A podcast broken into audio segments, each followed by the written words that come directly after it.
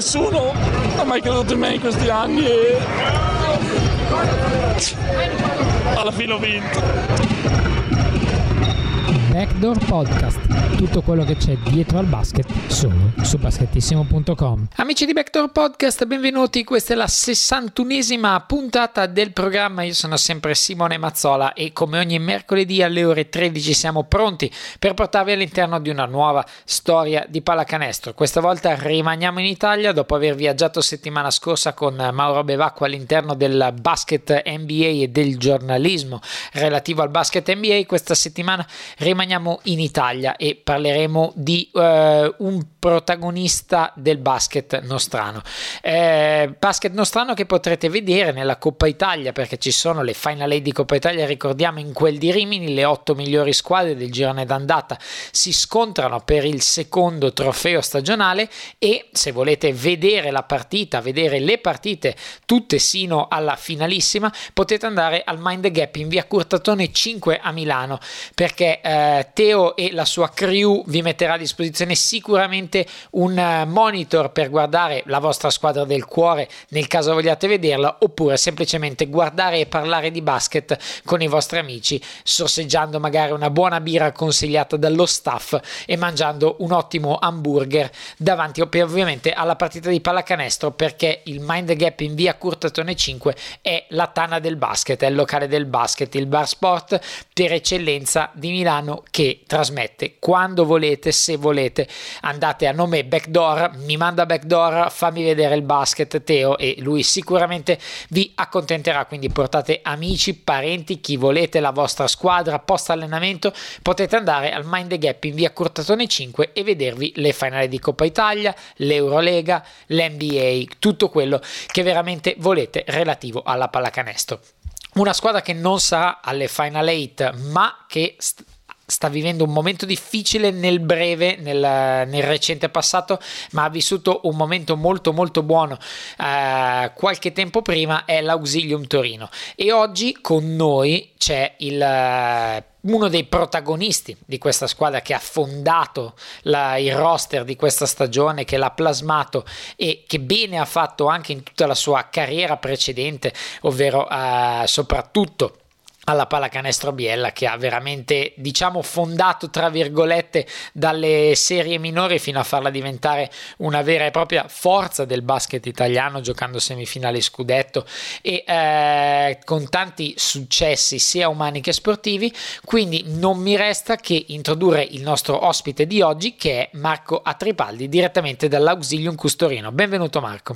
Grazie mille un saluto a tutti gli ascoltatori allora, partiamo con il eh, momento curiosità. All'inizio eh, sappiamo che quando eri a Caserta hai fatto un selfie con i tifosi che ha portato male. Diciamo, io ti metto lì la frase, tu spiegaci tutto. Ma no, i selfie ne ho fatti tanti a Caserta, poi ho smesso perché effettivamente poi le cose non sono andate bene.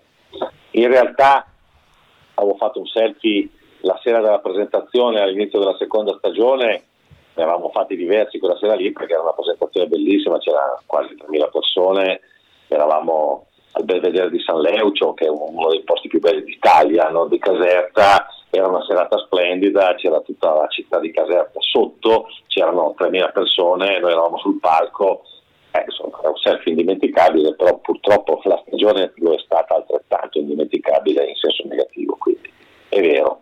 Eh, non, però non è, dai, non è stato quello il motivo per cui è stata negativa la stagione. direi, proprio, direi, ahimè, direi proprio di no. Direi proprio di no. Però, insomma, diciamo che è, è, è rimasta quella, quella, quell'immagine che doveva essere come dire, l'immagine che magari portava a una bella stagione come era stata quella precedente invece è stata l'inizio di una stagione terribile capita Succede e poi ovviamente ci ritorneremo. Ora partiamo dagli inizi e ti chiedo eh, come è stato il tuo avvicinamento al basket eh, giocato e ovviamente poi come ti sei avvicinato a Biella all'inizio della tua carriera. Allora, beh, io ho giocato, ho cominciato a giocare a pallacanestro mini basket, quindi ormai talmente tanti anni fa che non, non lo diciamo, no? eh, quanti sono e, e, ho sempre giocato e fino alla Juniores a Biella e poi eh, dopo da amatore, diciamo così. Mm. Nel frattempo ho seguito il basket da giornalista, perché la mia professione reale è quella del giornalista, io sono anche giornalista professionista, ahimè, da troppi anni. E, e poi quando un amico che è Alberto Savio prese la squadra di Biella, allora il C2, eh, siccome io avevo giocato, l'avevo seguita, insomma, ne intendevo, ne intendevo, un po' qualcosa ne capivo, insomma. E lui era abbastanza neofita, però aveva questa passione sua, familiare, eccetera, e prese la squadra mi ha chiesto di dargli una mano. E, e poi dal, dal gioco, eh, da, da, una cosa nata un po' quasi per scherzo, così, eh, poi è venuto fuori quello che è venuto fuori, insomma, sia per me dal punto di vista professionale che per la storia di Biella, voglio dire la grande scalata che ha portato dalla C2 alla semifinale scudetto. Insomma. E proprio a tal proposito eh, era una cosa che avevo letto è questa Bella, bella, storia, diciamo, del partire venendo giù per dare una mano, diciamo, comunque per fare qualcosa, partendo da una categoria comunque bassa, ma che poi a posteriori ha portato a tantissime soddisfazioni. Ecco, come, eh, come, cambia negli anni, ovviamente partendo dal dare una mano, come si evolve, la, come si è evoluto il tuo ruolo all'interno della società di Biella fino a poi arrivare alla serie? Ah, io per, per, per, un bel po' di anni io ho continuato a fare due cose, cioè facevo il giornalista, io lavoravo in un giornale locale, professionista e eh, lavoravo a tempo pieno e dedicavo tutto il mio tempo libero alla pallacanestro e di due, di uno si può ancora fare. Ecco, l'ho fatto fino alla 2. Nei, nei, tre anni di A2 lasciai il giornale e, e diventai capo ufficio stampa dell'allora neonata provincia di Biella, che mi lasciava più tempo cioè perlomeno potevo gestire diversamente il mio tempo e poi sono diventato un professionista del basket, quando vincemmo la 2 andavo da 1 e lì non, non, non, era più possibile conciliare eh, la, no, le, due, professioni, i due mestieri. Per cui eh, diciamo un po' per caso, un po' per, eh, così, per passione, per, eh, per le circostanze che, che, hanno portato, sai, Biella nacque perché era stato costruito in quegli anni un palazzetto dello sport e quindi in via Paietta, quello che c'è ancora, quello storico in cui il Fortino in cui abbiamo giocato tanti anni di, dieci anni di Serie A e niente, anno dopo anno chiaramente ho imparato sul campo, imparato sul campo. E, e, e sono cresciuto io insieme alla società, insieme al club, insieme ai risultati, insieme tutto il resto. Ovviamente le mie giornate erano di 24, di 26 ore forse.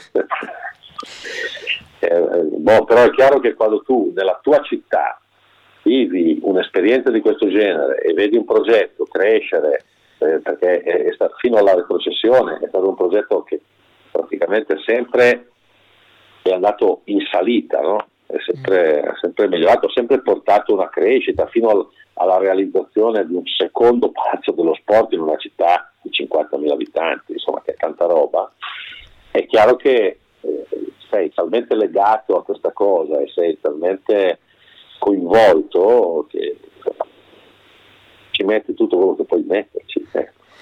Le cose sono andate bene, voglio dire, quindi è un'esperienza umana e professionale eh, irripetibile, assolutamente irripetibile. E eh, come avevamo fatto diciamo, la stessa domanda anche ad altri giocatori tipo Riccardo Cervi, Nicolo Melli che eh, nati in un posto, cresciuti cestisticamente e poi professionalmente all'interno della loro città o comunque della loro zona di origine e poi hanno fatto la loro strada. Eh, ti chiedo, eh, magari tu che non hai giocato ma sei stato dirigente, hai avvertito qualche vantaggio o svantaggio nel essere sostanzialmente a casa tua e fare quel lavoro e quella crescita, quindi deduco delle cose positive all'interno del tuo ambiente o magari situazioni Beh, ostili? No, è molto diverso per un dirigente e un giocatore secondo me. E, ehm, e poi sono stati diversi tempi, l'età e tutto. Mm, no, sono stati molti più gli elementi positivi eh, chiaramente, il migliore di tutti, il più positivo di tutti è stato avere un proprietario della società per moltissimi anni, unico proprietario, che era Alberto Savio, che era un amico prima e dopo la pallacanestro, e che si è sempre fidato davvero. Quindi io, la verità è che io ho potuto crescere professionalmente sbagliando, ma sapendo di avere sempre alle spalle una proprietà che sosteneva le scelte. Quello è stato il segreto fondamentale di Biella. E quindi a, a mia volta trasferire, trasmettere questa fiducia, questa tranquillità a chi lavorava con me.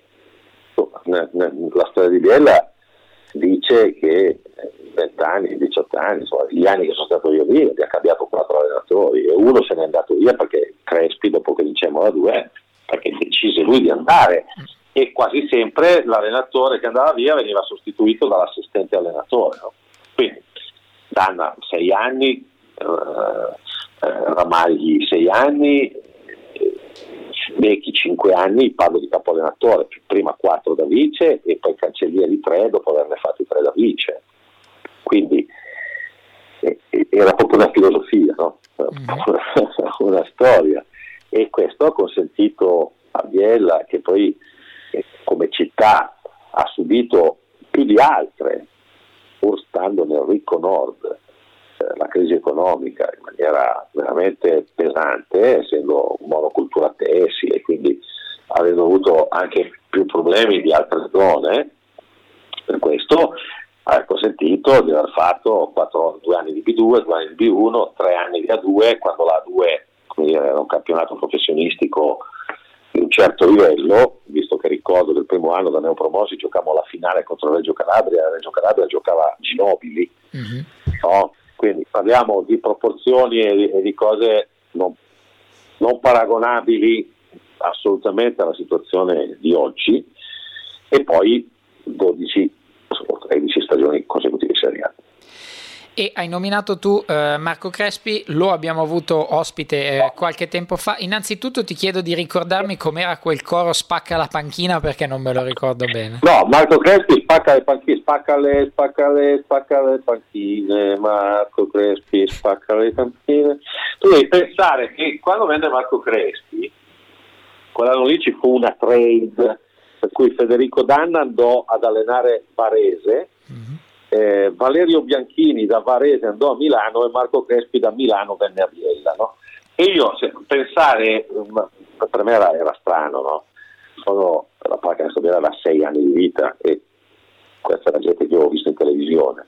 No, io vecchista ragazzo ero tifoso della Ignis di Varese, no? mm-hmm. quindi pensare che in qualche modo in una una trade di allenatori coinvolgeva Biella insieme a Varese e Milano, eh, certo.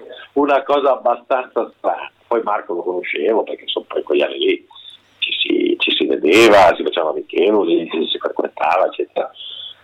Eh, insomma, arrivavo da sei anni di un allenatore, era stato il primo e unico allenatore, capo allenatore che ho avuto nella mia giovane e modesta carriera da dirigente un valdostano di Torino come Federico Danna, vuol dire che quando faceva tanto alzava il sopracciglio mm-hmm. e poi mi trovai la prima partita, la ricorderò sempre, di Coppa Italia contro Cantù a Omegna e a un certo punto io andavo sempre in panchina, ho sempre avuto questa caratteristica e dicevo ma è Crespi dov'è? E poi avevo visto un matto sdraiato che faceva il passo del leopardo eh, per terra davanti alla panchina e urlavo, ho detto, ma è proprio cambiata vita. e poi però quell'anno lì diciamo il campionato 30 vinte su 36, che credo sia un record quasi imbattibile. E poi quando arriva però il momento di lasciare Biella, a me ha colpito molto una frase che eh, tu avevi detto che diceva nello sport bisogna ragionare e decidere con la propria testa quando si dà ascolto agli altri si finisce per retrocedere o comunque per avere dei risultati negativi. Questo penso che sia una, un concetto abbastanza applicabile a qualsiasi ambito della vita e a qualsiasi gestione. Ti chiedo quanto è difficile in alcuni casi ragionare con la propria testa, no, ma avere la possibilità di ragionare e imporsi con la propria testa magari in un collegio che deve decidere strategie societarie, tecniche, eccetera. Certo, e, e questo si ricollega a quello che ti dicevo prima della grande fortuna che ho avuto di avere una proprietà illuminata. E, come dire, la, una, una, società sportiva deve per forza avere un'organizzazione piramidale dove poi alla fine decidono in pochi, o molto pochi, e dove trasmetti sicurezza e fiducia a tutti quelli che ci lavorano dentro. Quindi delle volte eh, eh, non è facile perché? perché i condizionamenti legittimi, naturali e connaturati in questo tipo di lavoro vengono dall'esterno. Tu ogni settimana, ogni settimana il tuo lavoro è sottoposto al giudizio di giornalisti, tifosi, degli sponsor, di chi ci mette i soldi, dei soci. Okay? Quindi è ovvio che ognuno di questi dire, soggetti ed elementi per la legittimamente mette pressione sulle scelte e sulle decisioni. Eh, la, la, capacità, la forza deve essere quella di ascoltare tutti e poi di saper decidere per il meglio. E eh, poi successivamente arriva un'occasione importante. Io ricordo bene quando la Benetton decise di portarti da loro, eh, di portare te da loro dopo Maurizio Gherardini, dopo una grandissima epopea della Benetton, vincente in varie occasioni. Eh, purtroppo però eh, l'esperienza dura poco, eh, tu te ne vai dopo un anno e ti chiedo, in quella situazione eh, come è stato? Magari hai vissuto uno sbalzo eh, pesante che puoi aver sofferto tu, può aver sofferto la società che magari eh, ha dovuto cambiare molto. Come è stato? Io mi ricordo che quando eh, loro decisero di sceglierti ho detto, eh, beh, danno una grande continuità, hanno fatto una scelta molto intelligente su una persona molto valida, a prescindere dal fatto che sembra sciovinismo perché stiamo parlando insieme, ma lo no, no, veramente. No, no. Eh, cosa, l'unico pezzo che ti manca in questo quadro, che può dire perfetto, è che in realtà io non sono arrivato dopo Maurizio, anche se fu Maurizio il primo a chiamarmi, lui era a Toronto, certo. per dirmi che c'era, insomma, che Treviso stava pensando a me. Ecco. In mezzo c'era stato l'anno di Fabini che non c'entra nulla, voglio dire, nella certo. questione, ma c'era stato l'anno dello scandalo Lorbeck. E modificò profondamente la vita della Benetton.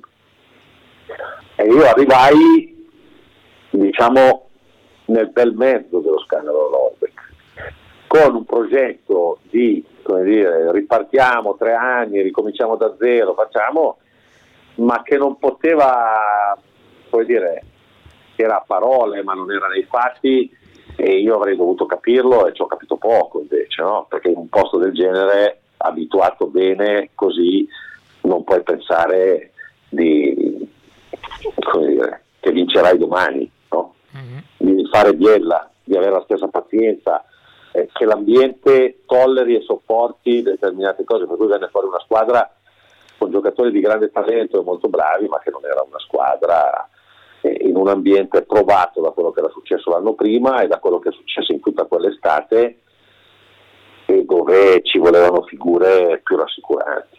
E invece no, io feci una squadra eh, peraltro dove ereditai mezza nazionale italiana che arrivava dal dodicesimo posto agli europei, dove erano tutti incazzati, dove insomma la storia era, uh, non andava bene, che era la squadra dei Mordente, dei Soragna, dei Gigi, eccetera. Era già stato preso Fantoni prima che arrivassi io, eh, io per completare così Maresca, insomma avevamo 5 italiani, gli americani erano anche buonissimi giocatori perché Pop Spencer Bonsu poi ha avuto una carriera NBA, perché Mario Austin era il capocannoniere dell'Eurocup, io l'avevo avuto a Biella, solo che quando si presentò a Treviso era 140 kg, era, era, era, inguardabile perché Chalmers poi ha avuto un'ottima carriera a livello europeo, ma quell'anno lì dire, faceva fatica.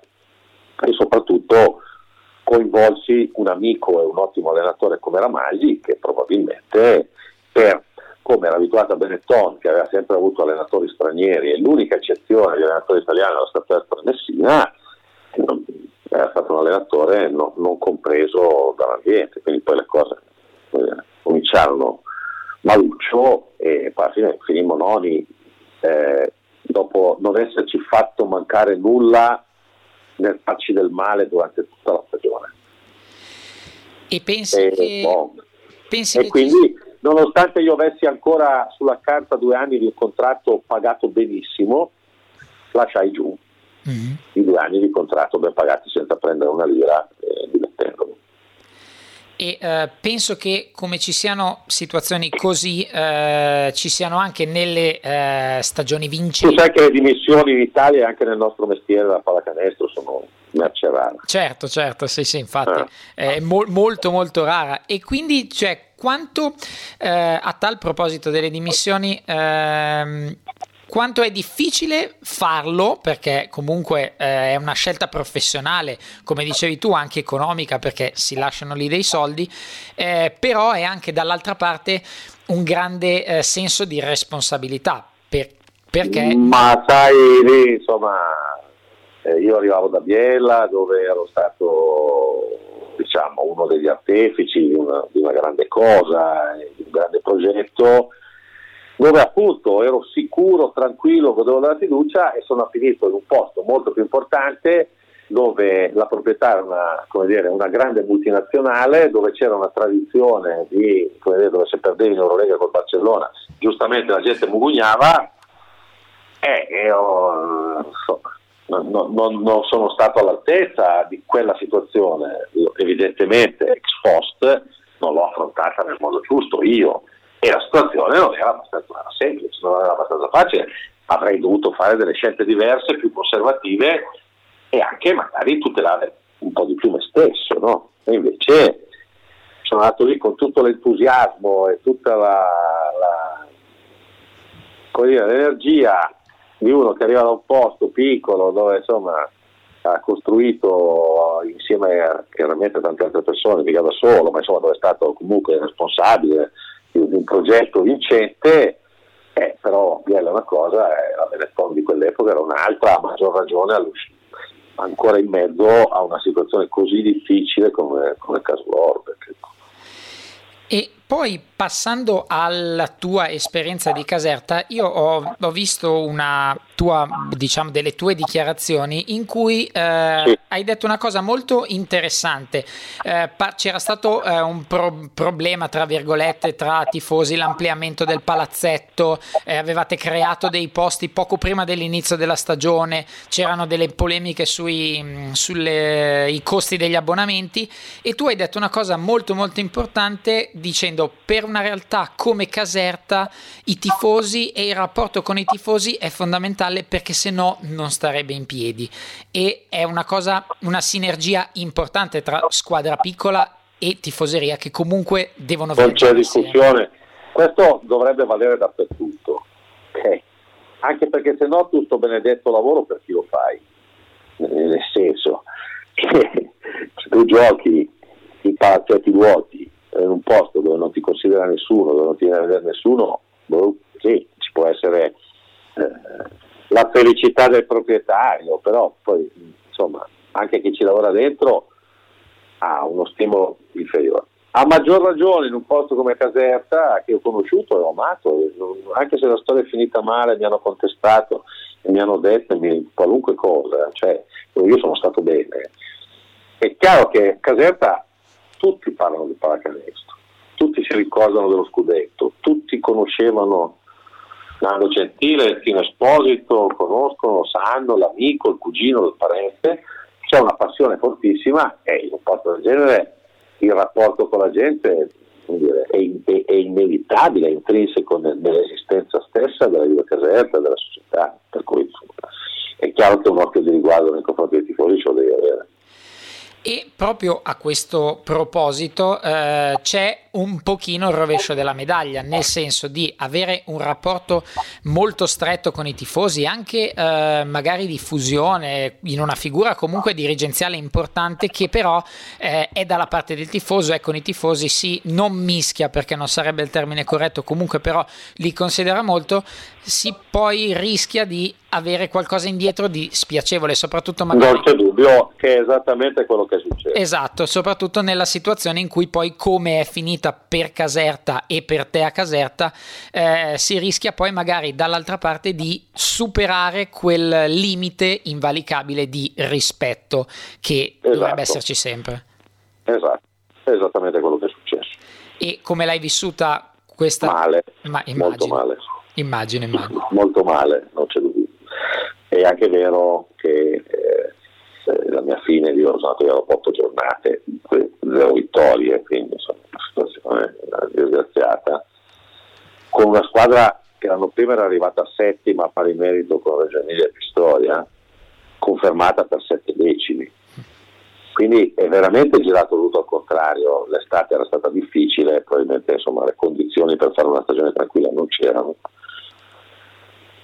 E bisognava probabilmente fermarsi prima o dire, avere un atteggiamento anche esterno diverso da quello che, che, che avemmo e che ho avuto io personalmente. Per cui eh, poi dire, le cose sono andate male è anche vero che io arrivavo da vent'anni senza mai essermi fermato un momento, un giorno e davvero non ce la faccio. Quella, quella vicenda lì ha anche segnato un pochettino la mia vita, nel senso che per certi versi è stata una, una liberazione, anche se è finita davvero molto male, ma io ero, ero veramente non avevo le forze per reagire alle difficoltà che c'erano, ai problemi che c'erano, alla proprietà che litigava, delle scelte tecniche che evidentemente non erano state azzeccate, bisognava avere un ambiente tranquillo lì, ecco, c'è il rovescio della medaglia, a volte la troppa passione dire, poi diventa, eh, diventa, un nemico, no? diventa un problema se tu devi avere la lucidità per fare le scelte più giuste in un momento difficile che capita, a tutte le, eh, capita dappertutto, in tutte le società. E io quella forza d'animo e quella lucidità in quel momento non ce l'avevo più.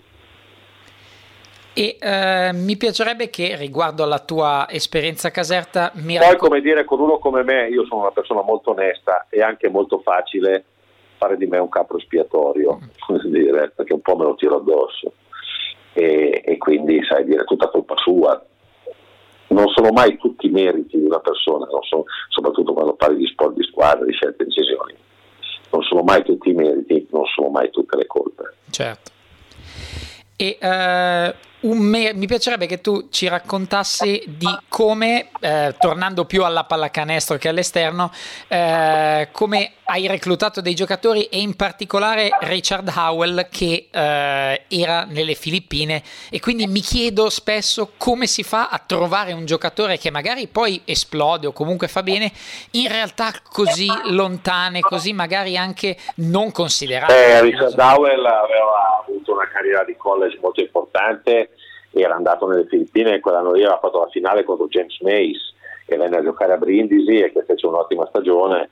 Richard Dowell aveva una situazione familiare a dir poco devastata, eh, di cui noi eravamo a conoscenza, ma solo in parte, e che poi dire, eh, scoprimo piano piano mentre lui era caserta e non, era il primo anno oltreoceano e non era proprio la sua, aveva avuto un'esperienza bellissima in Francia e non era proprio pronto, tanto che poi invece è andato in Israele, so se aveva fatto bene, sta facendo bene. Avendo... lo scouting di una serie di giocatori, come dire, poi vengono fuori i nomi, adesso io, sai, nella, adesso il nome di Richard io quando sono stato fermo un anno dopo Caserta, no? ho fatto il conto che io ho firmato in Italia oltre 30 giocatori che sono venuti per la prima volta in Europa e che nell'anno successivo hanno giocato o sono tornati nell'NBA o sono andati in uh, Eurolega o in Eurocup. Per la maggior parte a Biella, voglio dire, che era un posto piccolo, che non aveva tanti soldi. E almeno una quindicina di italiani presi da categorie minori che sono finiti in nazionale. Quindi evidentemente qualcosa di buono nella vita ho fatto anche dal punto di vista del pallacanestro, anzi molto di buono credo che ci siano pochi che possono avere un curriculum del genere. Poi se tu lavori a Milano o a Treviso o alla Fortitudo Bologna degli anni belli vinci anche gli scudetti, a Biella è un po' difficile, certo. è un po' più difficile, però quattro playoff, quattro semifinali, tre semifinali di Coppa Italia, tre campionati vinti nelle serie minori, insomma qualcosina, un paio di giocatori, una prima scelta assoluta NBA svizzero come se fosse Roscia. Mm eh, insomma, le cose buone ne fate tante, evidentemente lo scouting negli anni, le scelte hanno funzionato anche perché funzionava l'ambiente in cui tu poi mettevi questi giocatori e, e la possibilità e la fiducia che gli davi magari a ragazzi che da altre parti sarebbero stati tagliati dopo cinque giornate. cosa che via da Biella ho visto non era così semplice. Mm. Eh. E a proposito appunto di, dei giocatori che hai nominato, mi piacerebbe che eh, facessimo un po' un botta e rispo- risposta su qualche nome che già hai accennato, una piccola descrizione dei giocatori che proprio tu hai portato. Inizierei con Joseph Blair che ha fatto la carriera sì. che ha fatto, un personaggio diciamo. Un grandissimo, lui cominciò bene nel senso che um, noi tu pensa, eravamo al primo anno di professionismo, quindi il primo anno di americani, no? firmamo due americani, Joe Blair e Nate Erdman, uno nero, uno bianco, arrivano, tu puoi immaginarti a Biella c'è l'attesa no? per questi giocatori, mm. arrivavano, andiamo all'aeroporto, Nate Erdman scende regolarmente dal, dall'aereo, Joseph Blair non si vede, non c'è. Allora Alberto Sali impazzisce il ragazzo con cui avevamo parlato fino a tre giorni prima, cioè, non, non, non, cioè, era missing, non si trovava più, il suo agente, che era Warren Lagari, non sapeva neanche lui dove fosse, o così diceva noi. Insomma, la questione, dramma, grande dramma. Poi dopo 4-5 giorni, no, no, tutto bene, il solito problema familiare, sai che i familiari dei giocatori americani quando devono arrivare si ammalano sempre, no? hanno sempre purtroppo problemi di salute per guadagnare questi giorni, insomma dopo una settimana giorni. La prima cosa che dice Alberto Savio dice, io sono incazzato con te perché insomma potevi avvertire e lui giustamente disse, ma se io ti avessi chiesto una settimana in più tu non me l'avresti data.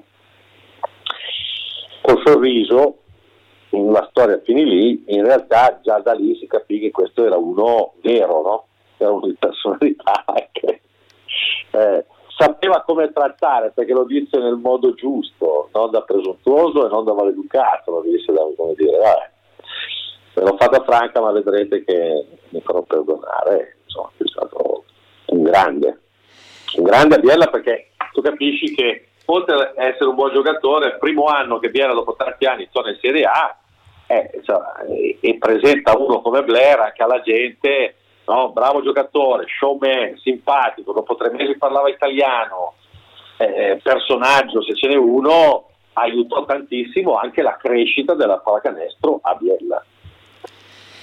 E eh, come secondo nome ti faccio Antonio Granger, grande, gra- anche lui è anche grande giocatore. Sì, lui era già in Italia, uh, Rimini, mm-hmm. però era sempre stato, era stato, tagliato da Pistoia, era un giocatore no, sempre sul, dire, sul, crinale del divento sono un fenomeno oppure sono un giocatore era veramente un giocatore incredibile, una macchina da canestri pazzesca, atleta, insomma, fa tutto. Beh, insomma, poi qualche Eurolega l'ha vinta anche lui, mi pare. No? Sì, sì. Cioè, in, in A2 era illegale, veramente illegale. Chi ha vinto Euroleghe sicuramente non ci sono dubbi, Mike Battista. No, nel senso è stato poi un giocatore a livello europeo. Certo, certo, certo. E che ha fatto molto bene nel campionato della squadra di Crespi famosa, dove il playmaker era Cory Brewer, dove c'era Soragna, la guardia, una squadra costruita bene, nel senso che aveva tutto il senso del mondo lui era veramente una star pazzesca. Io ho mai visto uno così far canestro in tutti i modi con una facilità e una spettacolarità. E quando voleva difendeva anche. E Mike Battista? E Mike Battista l'avevamo seguito, lui aveva avuto l'anno prima in Belgio, sai, poi aveva avuto un infortunio, era stato poco, era stato tagliato, quindi in realtà aveva avuto un'esperienza molto molto modesta poi ricordo che andammo alla, alla Summer League sulle City nello Utah e lui insomma, si convinse perché si convinse, era bravo, porca miseria, si convinse noi.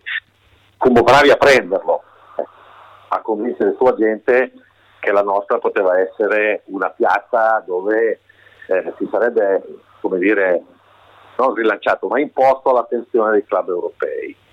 E, e ecco, noi cosa, usavamo ogni anno di, la carta di quelli che avevano fatto bene, no? Allora Blair poi guarda è andato a giocare in Europa, Erdman poi ha trovato contratto in Serie A, eh, Norman Nolan è diventato un giocatore importante in Europa, allora vieni Granger, guarda che fenomeno che è diventato, vieni a Bielva succede la stessa cosa.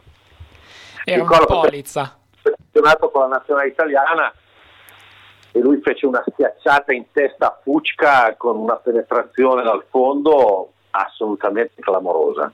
Aveva il primo anno e poi insomma, l'anno dopo andò, tornò a Oklahoma, mm. fece una stagione NBA e poi ha cominciato l'epopea su Alto Mattinai. E un giocatore che eh, onestamente non mi sarei aspettato f- poi sarebbe arrivato lì è Tabo Sefolosha che è arrivato da voi, era un grande atleta, un grande eh, giocatore con lo specimen fisico da NBA senza ombra di dubbio, poi ci è andato ma non credevo potesse diventare il giocatore che poi è diventato diciamo all'apice ai Thunder ma comunque che continua a fare bene il suo lavoro molto preciso e molto anche abbastanza circoscritto, però da voi era diventato veramente un giocatore. Sì, lì fu grande merito di Ramaggi, che era l'allenatore. Oh. Lui aveva delle qualità fisiche assolutamente non sopra la media, molto sopra la media. Ricordo che al primo allenamento di atletica il nostro preparatore all'epoca era il professor Gaudino, che poi vinse i mondiali con la nazionale di calcio, no? è stato all'Inter, alla Juventus con Lippi e dopo tre giri di campo di corsa da me mi disse questo dove l'hai preso? Io non ho mai visto una cosa così. E lui piano piano, come dire, aveva già giocato, aveva giocato anche l'Eurocup con Cholet, quindi, però forse un campionato come quello italiano era un campionato all'epoca rappresentava un banco di prova più duro, più difficile, questo che come dire oggi un po' si rimpiange, io che ho vissuto quegli anni, eh, livello diverso, insomma, no? quindi all'epoca un giocatore in Italia poteva trovare una consacrazione, poi che lui sarebbe stato scelto bene, eh, lo capì perché insomma da, da, da, da gennaio in avanti tutti gli scout venivano di là e quelli di Chicago eh, vennero 4-5 volte e quindi ci stava che poi la scelta fosse quella scelta lì. E uh, vederlo adesso ti, ti, ti, inorgoglisce, immagino. Senza dubbio, fa piacere, mi fa piacere che lui ogni tanto si ricordi di Biella e la citi come un'esperienza formativa importante della sua carriera, anche perché venne scelto alla fine di quella, di quella, quella stagione, quindi eh, credo che per lui sia stato importante, per noi è stato un biglietto da visita fondamentale. Ci, mise la bandierina, mise la bandierina su Biella, insomma, sul mappamondo della pallacanestro, no? Internazionale. Certo.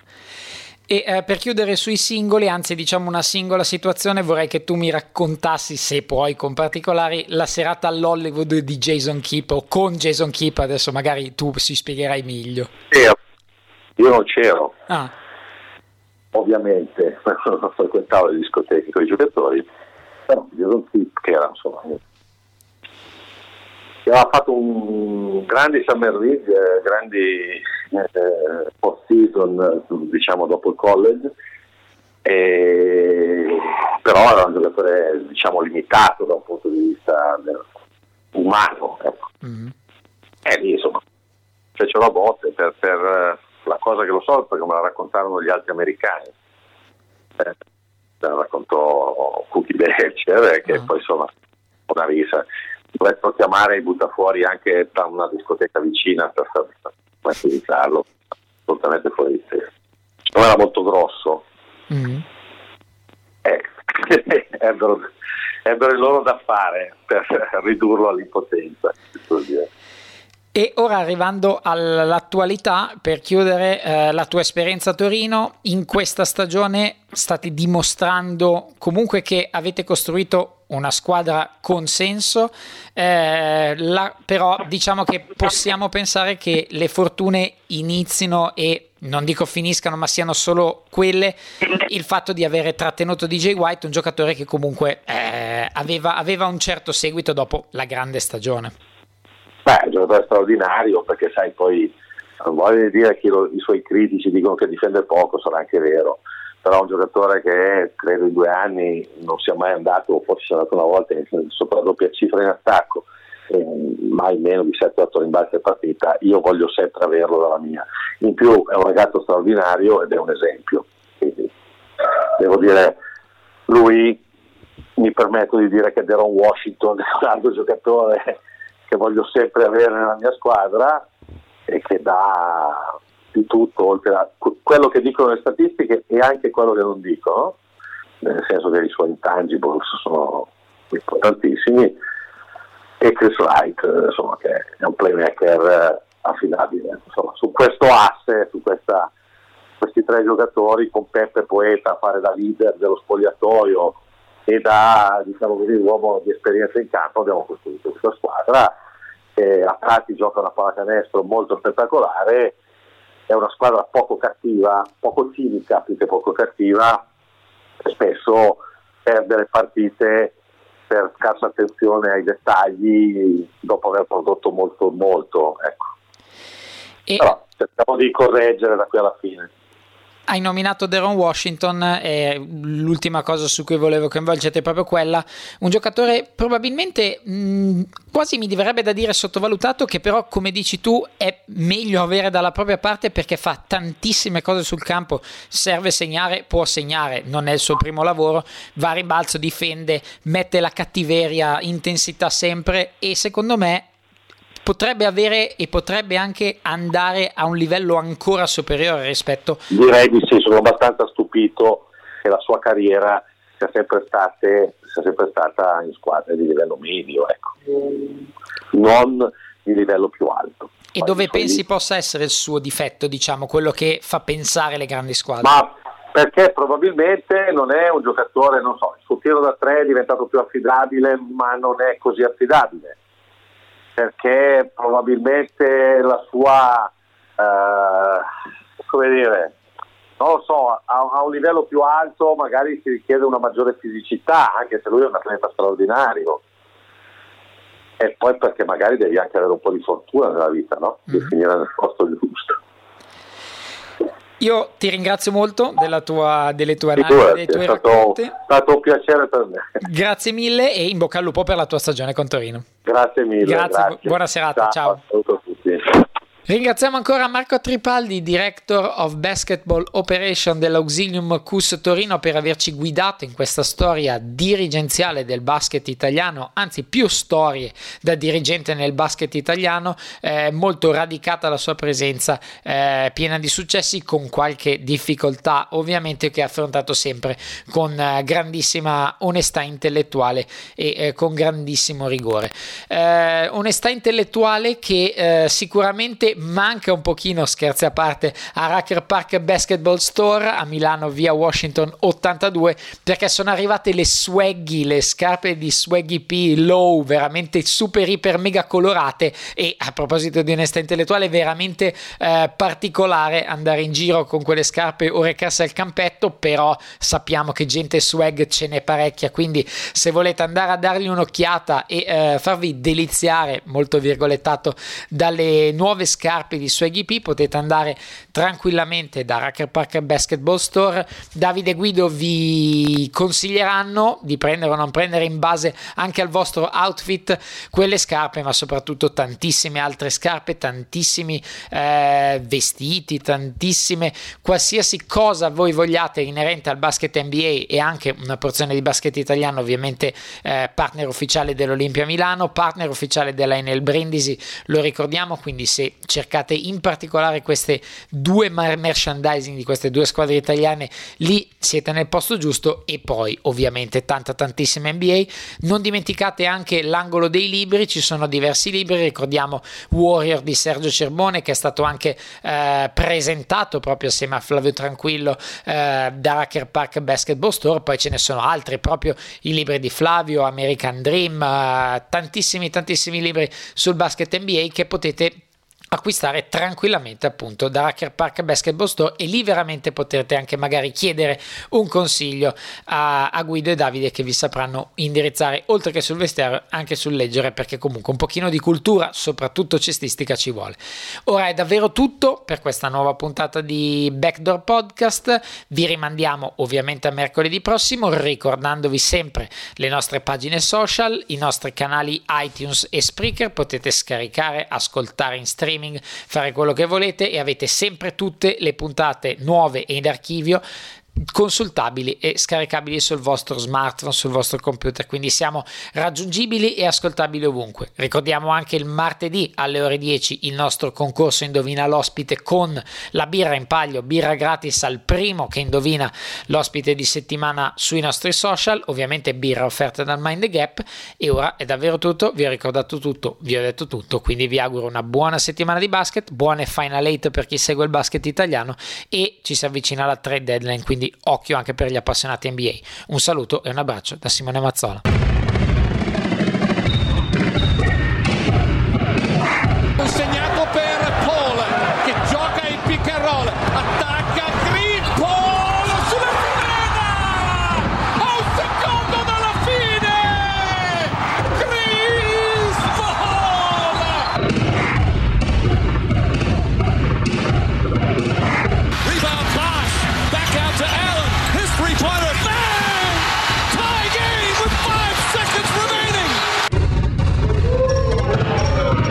Nessuno, nessuno ha mai creduto in me in questi anni e